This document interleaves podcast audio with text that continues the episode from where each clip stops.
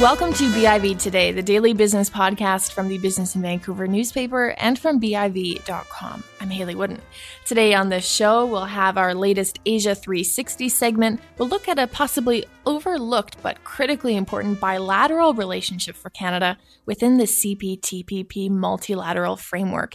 And coming up First, I'll speak to the executive director of the Vancouver International Wine Festival, all about the festival, which takes place this Saturday through to March 3rd.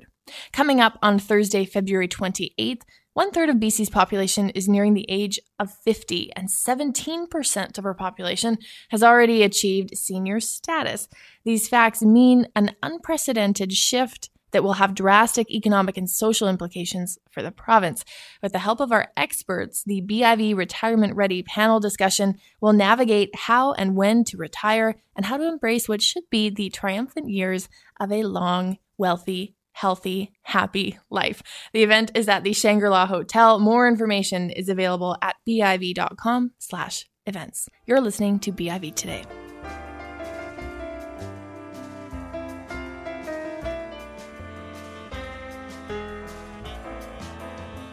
The Vancouver International Wine Festival gets underway this Saturday. Over the course of a week, the festival will host 54 events, feature 160 wineries, and showcase some 1,450 wines. Harry Hertscheg is the executive director of the festival. He joins me now. Thanks for coming on the show. Nice to be here. And when I hear those numbers, the first thing I think of is I better stay out of the way. Well, that's a good question. I mean, are you going to be able to make it to all 54 events? Because it's not just in one location, they're all throughout the city. We sometimes have eight dinners at a time and multiple seminars. There was a year, several years ago, that I did make it to every event, tweeted from every event. Wow. And uh, I don't I don't do that anymore. I try to take a more measured, calm, balanced approach. For your own sanity. Yeah. Well, there's a lot to see. Tell me what's new and what's different about this year's festival. Well, what's new and different, you know, is constantly the same. When you think back, uh, 40 years ago today. I mean, there's people 40 years ago today that are over 40, and there's people 40 years ago that weren't even born yet. But 40 years ago today was the f- first wine festival. Wow. And on February 20th and 21st, 1979, just one winery, Robert Mondavi Winery, was the participating winery. We organized a tasting, two tastings on each night for about a thousand people at uh, Hycroft. And um, from that, we built relationships from that one winery with their attendees, with the trade, with the community. And over 40 years, we ha- now have those 160 wineries and the 100, the 1,450 wines and 40,000 bottles that have to be shipped here from around the world. The logistics of that is amazing because the wines don't come from stores. They come from the wineries that make those wines. And the owners and the winemakers, it's one of our requirements, has to come to the festival and pour their wine for you. So one of the things that's constantly evolving is that the wineries are new. We have a quarter of the wineries of the festival are new, never been to the festival. We're hosting media and sommeliers from across Canada and down uh, the coast of uh, the West Coast who've never even been to Vancouver before. So it's really so exciting to be able to taste so many new wines, meet so many new people through a wine festival. It's very exciting. It, it kind of uh, also scares me. Did you mention that we have to organize how many events? I better get on it. Events and 40,000 bottles. That that is a logistics nightmare, I would say. But for you, maybe that's just another day. In the well, there are strikes sometimes in ports, um, shipping wines from Nova Scotia to here across Canada. You notice how cold there was an Arctic vortex, right?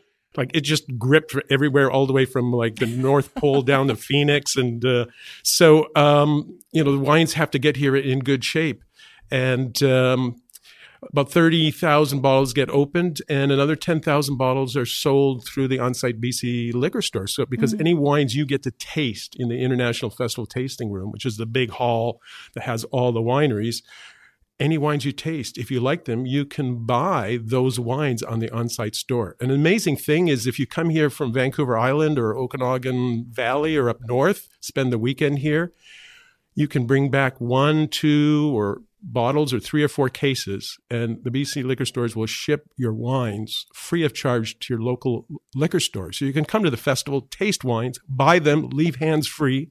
It's it's a it's a great time. That's why I've been to every festival since 1987.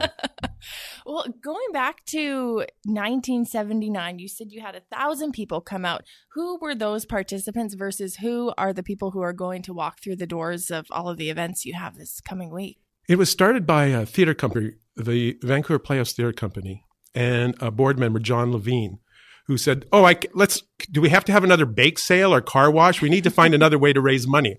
And he came up with this idea, collaborating with other people and his connections with Robert Mondavi Winery. Hey, why don't I try? Why don't we try a wine tasting hmm. and see if we can raise some money? The tickets, because I, I got the poster, uh, and we posted it on uh, Facebook and Instagram and Twitter yesterday. It says in praise of wine. The ticket price is twenty dollars, but groups of uh, ten was fifteen dollars each, and sixty percent of it was a tax receipt. So you get a tax receipt for twelve dollars. That's the selling feature right there. and and someone did a calculation and said, oh, you know what? A twenty dollars seminar in nineteen seventy nine is worth about uh, sixty five to seventy dollars now, which is the oh. price of our seminars now. Generally. There you go. So, who you mentioned before we went on the air that people from around the world are coming. You're not just featuring wineries from around the world, but people from out of town are coming to this festival. What do you think their expectations are? Are they looking to buy wine? Are they looking to see what BC has to offer? Are they just coming because this is the place to be? There's so many different segments. So, if you're uh, from the trade, uh, if you're a media person, you're going to write about wine uh, to share it with your with your readers or listeners or viewers. If you're a sommelier, you're here to figure out uh, what's going on in the wine world, exciting wines to put on your wine list. If you're a retailer, uh, we have uh, retailers from Ontario, from the Liquor Control Board of Ontario coming, uh, retailers from Alberta. So they're here to network with the wine industry. If someone is from the uh, coming here from the Okanagan or up from Seattle, they're just here for a good time. So part of what they want is they want to have a great weekend, go to the great restaurants that are around town. We're centered around the Vancouver Convention Center. So, you know, there's lots of great places to uh, eat and drink. So, the reason we have so many people attend 25,000 people at these 54 events is because there's so many types of different people and different kinds of ways to enjoy wine, whether it's a lunch or a dinner or a tasting or education or you're there for business. There's so many different aspects to it. A little bit of something for everyone. And, and what about for the wineries? What's their compelling reason to participate in a festival like this? Well, we sell a lot of wine on the on-site uh, liquor store, over a half a million dollars, and it's uh, it's a marketing expense for them. And there's just something about the wine world. Sampling is a very important part of how they market their wines. And these wineries go to trade shows around the world, uh, such as ProWein in Germany or Vinexpo in France or Vinitaly. And those wine shows, some of the largest wine shows, don't allow the public in. Hmm. It's trade only. And some of the larger shows in in the States don't have a trade component. So, one of the unique things about the Vancouver International Wine Festival is we have a strong public component and a strong trade component. So, if you're a producer coming here to this beautiful city of Vancouver and you get to network with the trade, to see what they think of their wine, and then the public also come to the sessions. So you, it's almost like a focus group.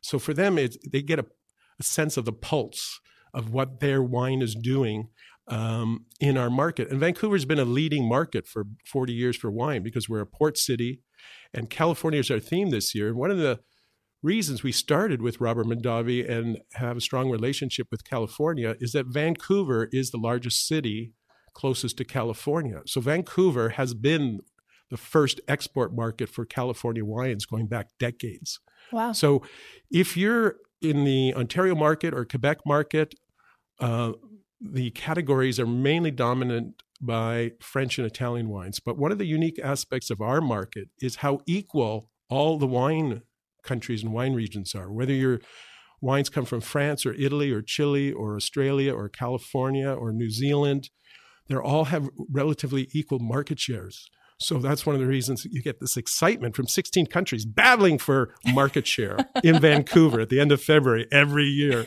that's very exciting.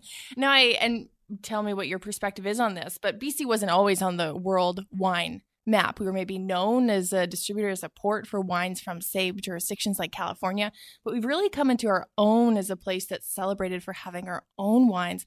Is there a connection there with the festival? Has the festival in any way helped put BC and maybe Canadian wines on the map? I think an, an important aspect of our festival for BC wineries is that we are the closest international festival to the Okanagan, and it's an opportunity for Okanagan wineries and Cowichan Valley wineries and others from BC to participate in an international festival. Mm. So they get a sense of what it's like to compete with the world. When we started uh, building the festival in the 80s and some BC wineries came on board, there wasn't that many wineries around. I mean, now we have 27 uh, BC wineries at this year's festival. Um, the biggest component, of course, is California being the theme this year at 53. When we celebrated uh, Canada's 150th birthday two years ago, we had 80 wineries from across Canada. But it's a great opportunity for them to to test the waters in an in an international aspect. And because we have buyers and media coming from across Canada, it gets a chance. Uh, it's a very efficient way for them to to connect with people and see get a pulse of what their wines are like. I think one of the great untapped opportunities for BC wineries is we often think about export to China or the US or UK, but one of the I think opportunities is for BC wineries to export to the rest of Canada, as difficult as it is with our legal system and uh, how cold it is in the wintertime. But when I spent some time uh, in Winnipeg, one of the things the people there said, you know, BC wines are our wines. Mm. Like Canadian wines is something that all Canadians should have a chance to be able to enjoy.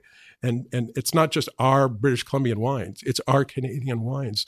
And we should uh, um, be able to drink Canadian wines across Canada. It's one of the sort of untapped things that, that motivates me to try to bring as many sommeliers and media from Ontario and Quebec and Atlantic Canada here because so they can taste British Columbia wines because it's not that easy to ship across Canada. We, as a country, we tend to import and export with other countries, not so much with ourselves. Yeah, interprovincial trade can be a huge barrier in, in sectors like I wine. Think, I think the definition of interprovincial trade is it's a barrier. Yeah. Unfortunately. Yeah, that's true. Um, do you then get a lot of potential buyers from, say, Manitoba coming to the festival saying, you know what, we maybe didn't stock these BC wines, but we're going to? Or do you have those kinds of partnerships forming? Yes, we we uh, we do have some of the buyers coming here. Uh, some of the provinces you can order wines direct from British Columbia, such as Nova Scotia, I believe Manitoba as well. Um, so by coming here, you can uh, connect with the with the wineries, and a lot of them are very motivated to export their product. It's you know it's a sense of pride. It's not that they have too much product they don't know what to do with, but I guess if you you know if you make wine, you want people to enjoy it uh, locally, regionally, nationally, internationally. It's it's it seems something that that's why a lot of the producers, whether they're from Europe or Southern Hemisphere, also come to Vancouver because it's part of their lifestyle. It's part of how they they market wines. You have to be in the markets if you want to sell the wine. You can't just sell it to the market you have to be in the market to sell your wine. And so I think that's one of the exciting things about the wine world is that regardless of all the technological change and in social media, you still have to taste the wine live and in person. Mm. And I wonder then the fact that so many of your events are open to the public, unlike other international festivals, one of the best testaments to a wine could be a consumer in another province asking specifically for that wine that might get the, the wheels turning in the minds of buyers and restaurateurs you can buy a case right then and there at, at the table and have it uh, delivered. Or that, yeah. And um, an important part of our festival also is uh, is uh, as a nonprofit society, we also raise funds for our designated charity, Bard on the Beach Shakespeare Festival, and uh, we kick off the festival this Saturday with the Bacchanalia Gala Dinner and Auction. So. Um, there's many different business aspects mm-hmm. from from wine auctions to dinners and lunches and on-site stores and uh, it's uh, it's an amazing. It's been an amazing forty years. And you said you're not going to try and get to all 54 events, but what are some of the one or two events that you're really looking forward to? Our keynote speaker this year is Jon Bonné, and uh, he's one of the leading voices in wine. He just finished a, a, book recently, The New Wine Rules and, and the New California Wine, and he's our keynote speaker. And he's going to do a talk about lessons from California like things they could have done better or or or or things they have to learn and how we can learn in British Columbia uh, of what's happened in California over the last couple of decades. Mm. And uh, it's going to be at the convention center next Wednesday at 12 noon, and that's uh, February 27th.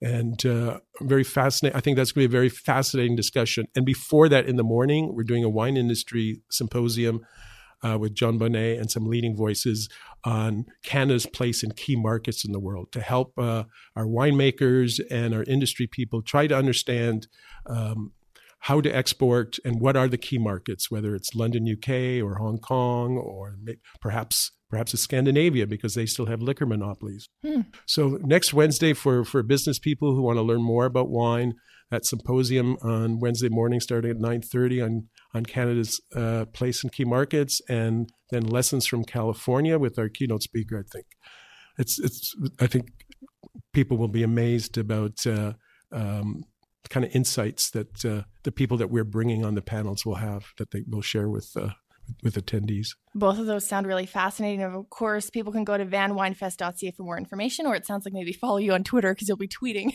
everything. I will. I've been retweeting. I know that's a little bit lazy, but starting on Saturday when the festival starts, I'm going to be doing some live tweets. Original Absolutely. content. Original content, just like this. Perfect. Harry, thanks so much for coming on the show. It's been a pleasure.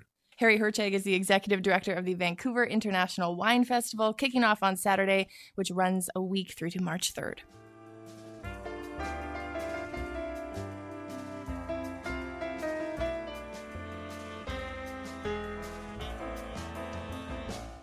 Every other week, we take a deeper look at the economics, policies, issues, and politics of the world's fastest growing region in our Asia 360 segment.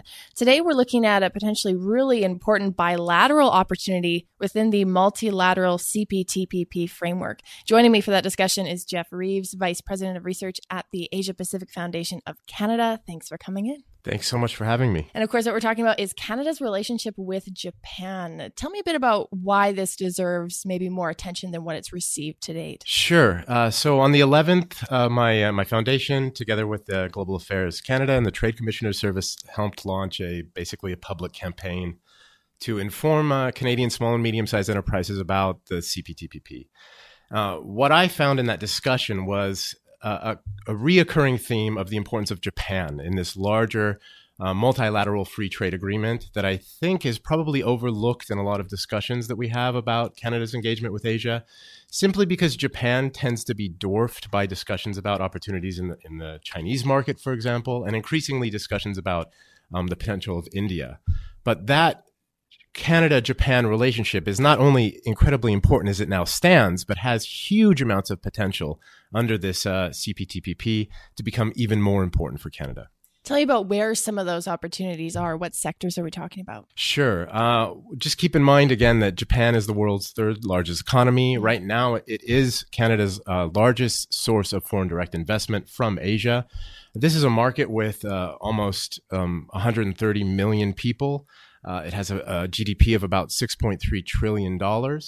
Uh, there's huge amounts of, uh, of opportunity for Canadian firms to enter manufacturing, to enter um, service agreements with, with Japan. And particularly under the CPTPP, what we're going to see is a massive trade, uh, excuse me, tariff elimination across uh, certain industries, and also removal of non tariff barriers for entry into the Japanese market.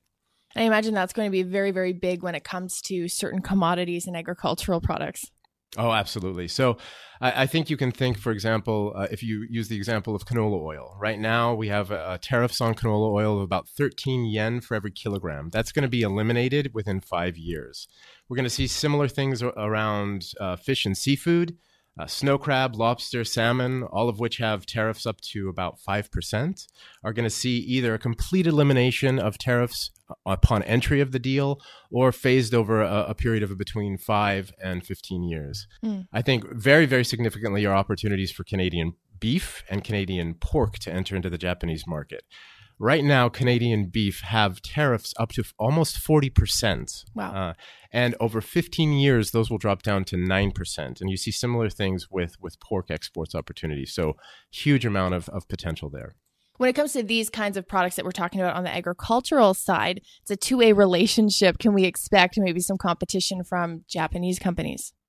Uh, there are going to be, uh, of course, as, as you expand trade relationships, there are complementaries within economies that will have to be dealt with. But in, for example, the auto sector, uh, Japan and, and Canada have come to an agreement within the CPTPP uh, to uh, eliminate non-tariff barriers on on relations between autos. But Canada has actually reserved the right within the CPTPP to uh, to institute a transitional period where if there's too much uh, uh, increase in, in imports of autos from Japan, Canada can actually step up and ask those to be decreased or ask for some mitigation.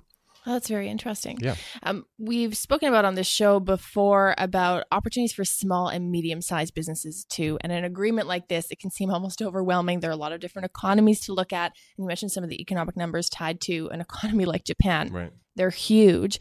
Realistically, for say smaller companies, what are some of the areas of opportunity for them in this new market? Well, as Japan moves from a more kind of export driven approach to its growth model uh, towards one based more on domestic consumption, I think there's a huge amount of opportunity for small and medium sized enterprises to enter that market. Mm. J- Japanese tastes tend to, uh, consumer tastes tend to swing towards more individual brands and individual um, uh, products we have a, a, great survey out at the the foundation on the e-commerce market in Japan right now, and one one of the good examples that we found is a producer here in Canada of fishing poles was actually able to enter the Japanese market at a very very high rate of uh, return on his own product. So he's making about 13 fishing poles a year. Those enter the Japanese market, and essentially he has a five year waiting period only for Japanese consumers of his product that allow him to be a, basically a small artisan living here in, in BC and shipping his goods over to Japan. Mm. So huge amounts of opportunity for that kind of, of production and that kind of consumption uh, in Japan. And I suppose then that speaks to when we talk about these 2.0 kinds of trade agreements that look at digital trade, the importance of having the technological infrastructure to say market and a business that sells 13 of something. Oh, absolutely. And, and Japan has a very, very robust e-commerce section, uh, e-commerce sector uh, that could allow that greater integration of uh, small and medium-sized enterprises from Canada into the Japanese market. Looking at the CPTPP again as a multilateral framework, is it correct to maybe think of it as having partner economies within that to help companies access another partner economy. So I'm thinking maybe Canadian companies working with Japanese counterparts to benefit from opportunities in Vietnam. So that's a really interesting question, and I think it's one that Canada should explore more. There's a huge amount of, I think the last time we spoke, huge amount, uh, we talked about these these public opinions in Southeast mm-hmm. Asia, and Japan is seen as a, a really trustworthy partner in different parts of Asia. Now, if Canada and Canadian firms were able to engage with Japanese counterparts to enter second or, or, or tertiary markets, I think that would be hugely advantageous. And within the CPTP framework, those uh, 10 economies plus Canada that are engaged, there's going to be a 99% overall elimination of tariffs for trade and services going between those those different economies. So there's a huge amount of opportunity again for Canada to cooperate with Japan to enter the broader uh, market. Where do you think the biggest opportunities are for Japan in this framework? Uh, for Japan, there's there's a huge amount of opportunity to increase its imports of Canadian timber, mm. uh, to increase its uh, imports of Canadian agriculture and agri food like uh, like fish, uh, in particular, that that's a, a, good opportunity. Of course, when the the negotiations first began, the U.S. was part of this multilateral agreement. That was going to be a big opportunity for many Asian economies. Yeah, the U.S. is now out of it, which means interesting opportunities for economies like Canada oh, and absolutely. Australia. Uh, I'm curious: Are we priority one for Japan in this agreement, or is Japan maybe looking to other economies first? I think that um, engagement with the CPTPP is part of Japan's overall multilateral approach to building relations, not only in, in Asia, but within the broader global community. So, Japan and the European Union just signed an economic partnership agreement. Uh, Japan's also looking at the potential of joining the uh, um, RCEP, which is another Asia focused multilateral economic engagement uh, institution. It's overall foreign policy is predicated on engagement. So Canada is an important part of that, to be sure, but we also have to be realistic that Canada is a, a small market in terms of its population and its size. There are other significant markets in the Asia Pacific that Japan will be looking to integrate in. Uh, but that doesn't mean that Japan and Canada can't have a very healthy, robust economic relationship. Mm-hmm. And are we potentially a point of access for Japanese firms and consumers to the U.S.?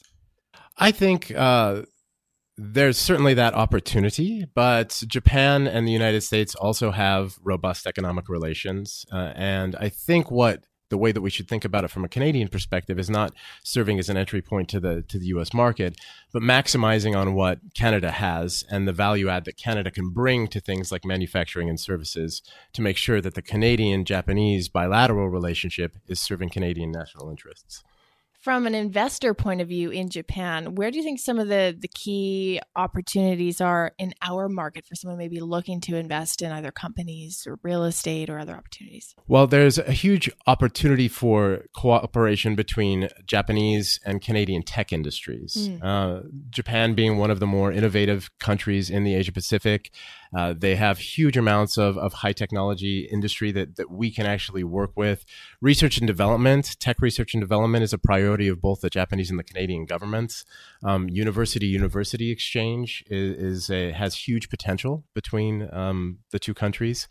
And that's, I think, in particular, something that we should look at when we think about developing a Asia strategy around the Canadian uh, supercluster initiatives mm-hmm. and, and looking for opportunities in Asia for the Canadian superclusters, the tech superclusters, to go over and find opportunities in uh, incubators and, uh, and accelerator kind of opportunities in Japan. This may be more of a, an operational type question, but for, say, businesses here looking for opportunities within the CPTPP, what is kind of the best way to approach that? Should they be looking at one specific country and opportunities and then branching out? Should they be looking at the region as a whole? What seems to work best and what have you heard? I think, of course, each each company will have the industry that they're targeting. Um, the first thing you can do is uh, do just a general kind of survey of of what opportunities exist in the broader CPTPP framework within the different countries we actually at the foundation have a, um, an investment monitor that shows where Canadian firms have put their money in Asia, uh, where they're moving, what partners they have on the ground, uh, what kind of industries they're entering in. So those kind of resources can serve uh, small and medium sized enterprises in Canada very well. They can see where other firms have gone, think about the successes and failures that they've had in entering those markets. And then for more um, kind of granular and tactical level information, they can always reach out to their trade commissioner in the country for more information. Or uh, there's a huge network within uh, Global Affairs Canada also that provides that kind of business intelligence uh, information that, that they can use to, to think about their market entry strategy and to make sure that they're entering uh, a place with good regulations that will best protect their interests. We've seen a number of Japanese retailers find quite a great level of success in the greater Vancouver region here. Is that something we can maybe expect more of? Consumer interest tasted brands from Japan making their way into the Canadian market? That would certainly be something that Japan would want. Uh, and I think uh, there is a desire for that kind of, uh, um, those kind of merchandise coming in, into Canada. I think there's a growing awareness of, of brand awareness. Uh, and I think Japan will be able to expand that through its cooperation with the CTPPP. Jeff, as always, good to have you on the program. We'll see you in two weeks. Thank you. That's a Jeff Reeves, Vice President of Research at the Asia Pacific Foundation of Canada. That's it for our show. Thanks for listening to BIV today. You can get notified of all of our new episodes by subscribing to the show on iTunes or on Stitcher. And of course, you can listen to all of our episodes at BIV.com, which is your go to source for more business news across platforms. I'm Hayley Woodin. Thanks again for listening.